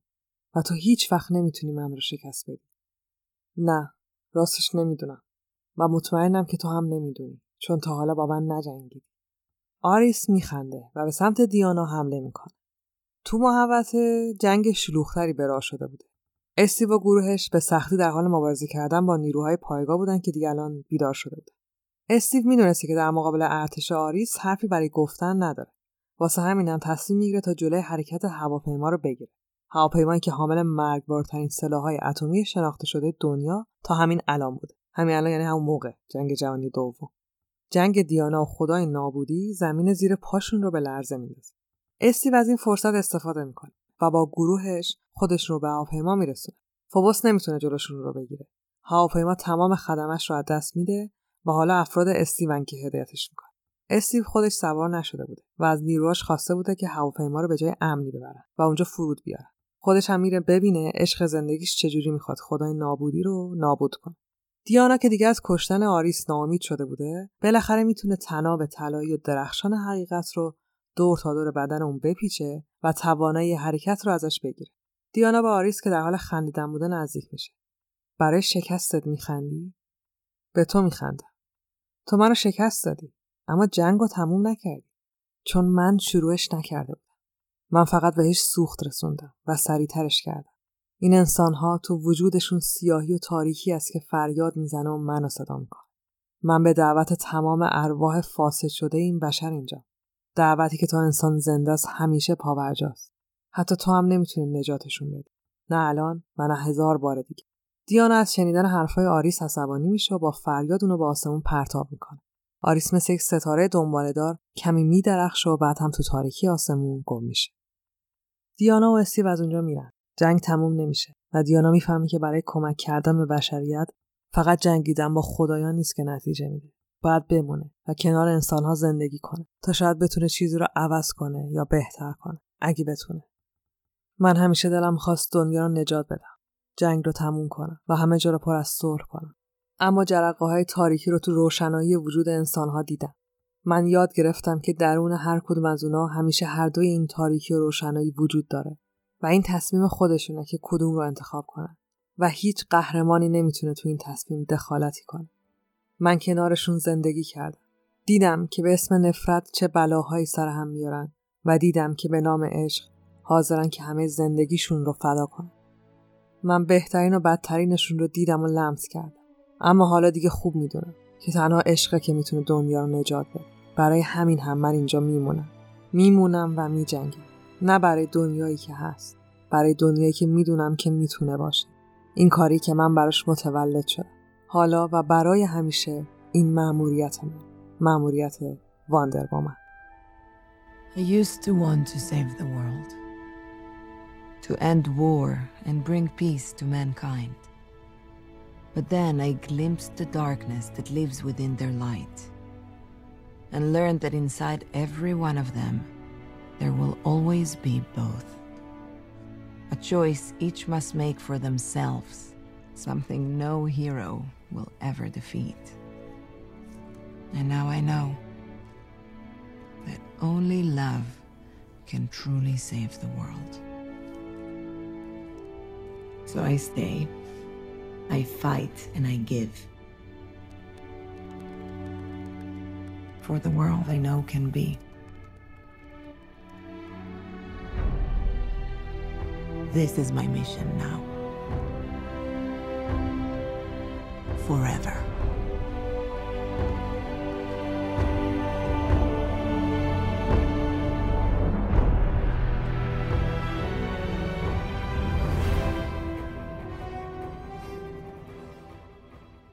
داستانی که براتون تعریف کردم تقریبا تم اصلی تمام بازنویسی واندرومن با یکم تغییر تو شخصیت ها و انگیزاش. ولی ادامه این ماجرا که گفتم تو دوره های مختلف فرق کرد. مثلا تو عصر طلایی که اولین حضور هم هست و نویسندش یعنی ویلیام هنوز زنده است بعد از این ماجراها دیانا رو زمین میمونه و مثل همه ابرقهرمانا با جرم و جنایت میجنگه. ولی عشقم تو این دوره نقش بزرگی تو زندگی دیانا بازی می‌کنه. و در نهایت با استیو ازدواج می‌کنه.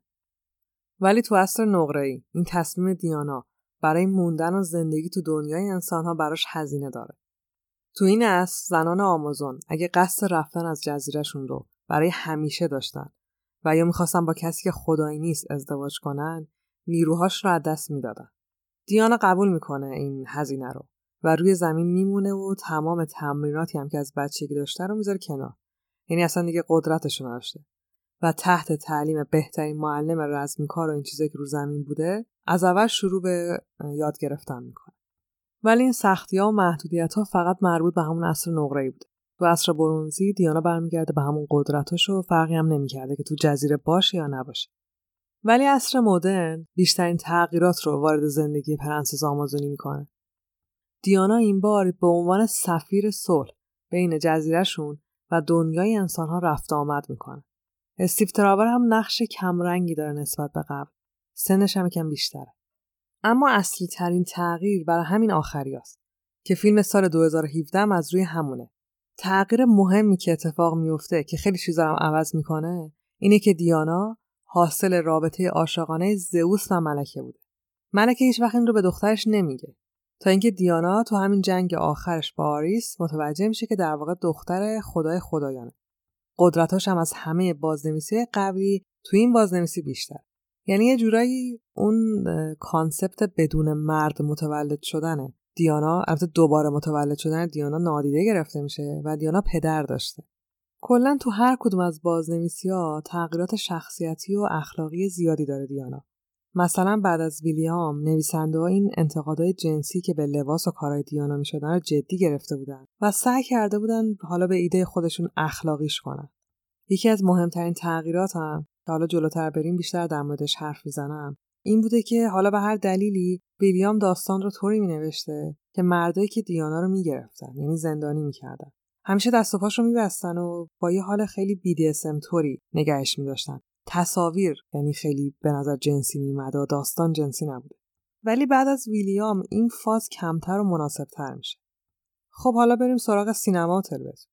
سریال و انیمیشن و فیلم های زیادی درباره واندر ساخته شده که معروفترینش هم یه سریال تلویزیونی بوده با بازی لیندا کارتر که از سال 75 تا 79 پخش می شده. 1975 تا 1979 یه جورایی اصلا Wonder Woman تا قبل از این فیلم های اخیرش با تصویر اون لیندا کارتر تو ذهن مردم مونده بود. سال 2011 یه تلاش مجددی برای ساخت سریال میشه اما همون قسمت اولش بدون اینکه وارد تلویزیون بشه از طرف منتقدا رد میشه. ولی توی سینما تو فیلم بتمن علیه سوپرمن سال 2016 ما برای اولین بار شمایل جذاب گل گدوت افسانه‌ای رو تو نقش Wonder Woman می‌بینیم. اون فیلم که حالا خودش چندان جذاب نبود به نظر من ولی سر نخهایی از فیلم مستقل Wonder Woman رو به اون می‌داد. فیلم Wonder Woman تو سال 2017 اکران شد. فیلم و بازی و اینا همه خوب بودن. داستانم که همون داستان مدرن Wonder Woman بود که باباش می‌شد زئوس. فیلم بعدی هم که اسمش هست Wonder Woman. در واقع Wonder Woman 1984. فیلمم قراره به زودی اکران شه با همون کارگردان و همون بازیگر. اصلا اگه واندر وومن هم دوست ندارین به خاطر من و گل روی خانم گرگدوت که شده برین فیلمو ببینید. خوبه واقعا.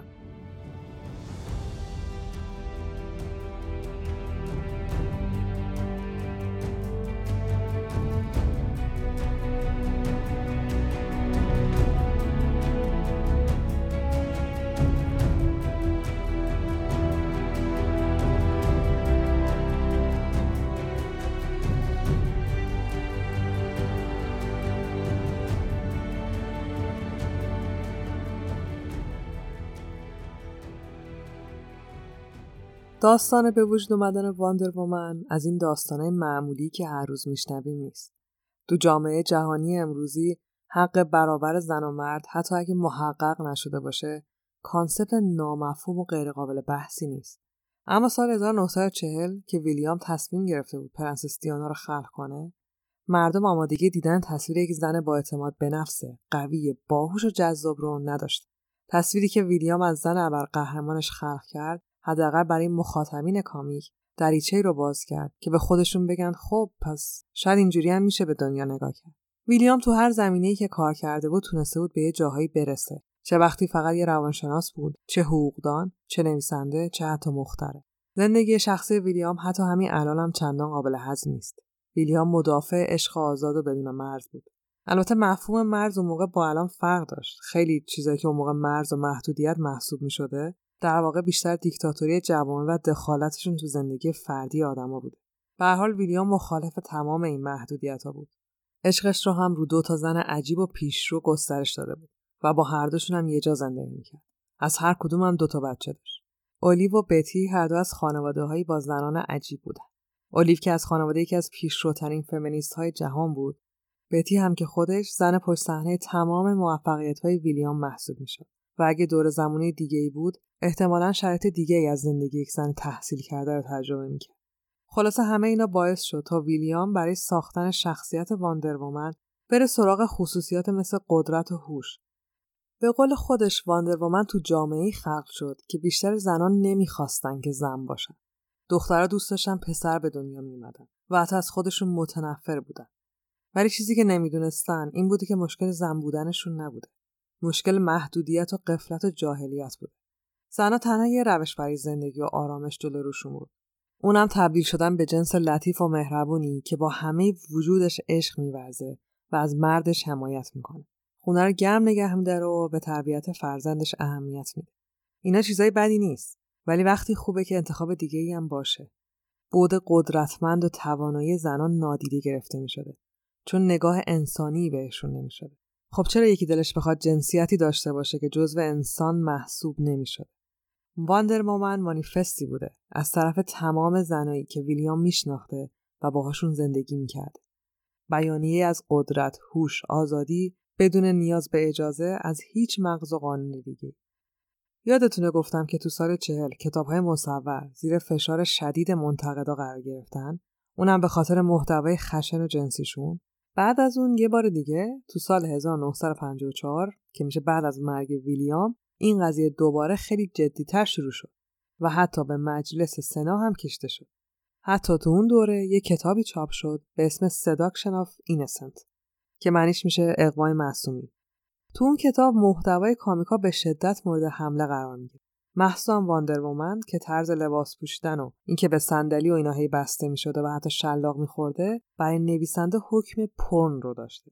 از طرفی هم کتاب کاملا زن بودن Wonder Woman و همتراز بودن قدرتاش با سوپرمن و ابرقهرمانای مذکر دیگر رو به سخره گرفته بوده و منطقش رو زیر سوال برده بوده.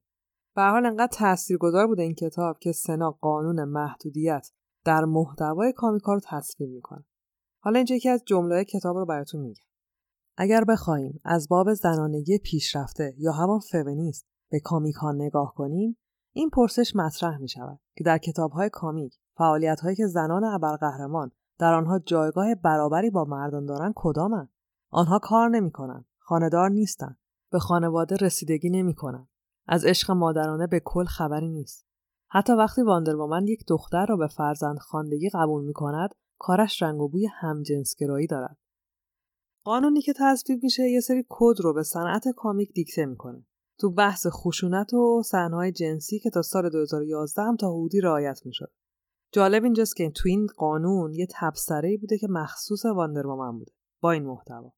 روابط نامشروع نه اجازه دارن که به تصویر کشیده بشن و نه حتی با آنها اشاره شود. صحنه‌های عاشقانه و جنسی همراه با خشونت و همچنین روابطی که هنجار به شمار نمیآیند قابل قبول نیست و با آنها برخورد خواهد شد. یه جورایی میشه گفت که این محدودیت ها مقدار زیادی از اون جذابیت کتاب مصور رو کم کرد. ولی تأثیری که امثال نویسنده اون کتاب می‌خواستن که حذف بشه در واقع هیچ حتی کم هم نشد. حالا از این بگذریم و بریم سراغ مشکل اصلی که منتقدا با واندر با من داشتن و اینقدرش خودشون رو اذیت می‌کرد. تو کال داستان و گرافیک یه مایه های از اسارت اونم با مفهوم جنسیش وجود داره. اصلا یکی از ضعفهای دیانا این بوده که اگه به دست یه مردی به صندلی بسته می شده یا کلا تناب پیچ می شده قدرتاشو از دست می‌داده. چیزی که خود ویلیام توضیح داده اینه که از تناب و اسارت و شلاق خوردن در حالی که واندر وومن مثلا بسته شده به دیوار و اینا استفاده کرده چون که اولا بسته شدن با تناب یکی از نمادهایی بوده که مارگارت سنگر همون خاله اولیو تو جنبش های فمینیستیش ازش به عنوان نمادی برای محدودیت زنان استفاده می‌کرد. مثلا زنها تو گرد همایا و اعتراضاشون خودش رو میبستن، دهنش رو میبستن. مارگارت حتی تو مجله هم که بیرون می‌داده زیاد از این نماد استفاده می‌کرده. نظر من اینه که به خاطر همین نگاه غیر جنسی که حتی اروتیک هم نمایش داده می شده بعد از تصویب محدودیت ها چیزی از قدرت واندر و اثرگذاریش کم نشده. این در واقع منتقدا بودن که کلا مفهوم و پیام واقعی واندر وومن رو نمی‌دیدند و فقط صحنه‌های جنسیش رو مخشون بوده و قاطی می‌کردن. به تکاپو هم افتاده بودن که جلوشو بگیرن که یه وقت زنها و بچه ها چشم گوششون باز نشه. ولی داستان اصلی Wonder Woman اونا نبود که حالا با تصویب چند تا قانون دیگه نشه تعریفش کرد. بودن یا نبودن طناب دور بدن نیمه برهنه دیانا تفاوتی تو احترامی که جلب کرده بود ایجاد نمی‌کرد تمام مخاطبین comic از همون سال 41 42 تا همین الان هیچ دشواری در باور کردن خفن بودن Wonder Woman نداشتن و ندارن. حالا میشه هدف ویلیام رو برای ساخت این شخصیت اونم تو 60 سالگیش فهمید و معنی این جمله معروفش رو هم خیلی خوب درک کرد. Wonder Woman خلق نشد تا یک ابر قهرمان زن باشه. خلق شد تا نمادی تا صدایی از همه زنان دنیا باشه.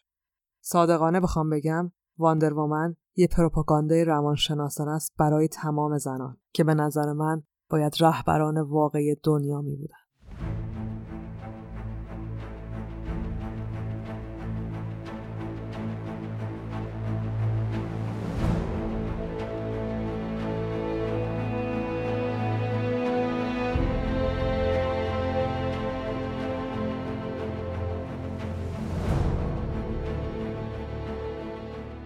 چیزی که شنیدین هفتمین قسمت از پادکست Herolic بود. Herolic رو من فائق تبریزی به کمک بردیا برجسته نژاد می‌سازم. کار لوگو و کاور هر قسمت به عهده نسرین شمسه و ضبطم تو استودیوی خونگی خودم انجام میشه. می‌تونین صفحه و کانال مربوط به پادکست رو تو اینستاگرام، توییتر و تلگرام هم دنبال کنین و اگر حال کردین اون رو به دوستاتونم معرفی کنین. روزگارتون خوش، فعلا خداحافظ.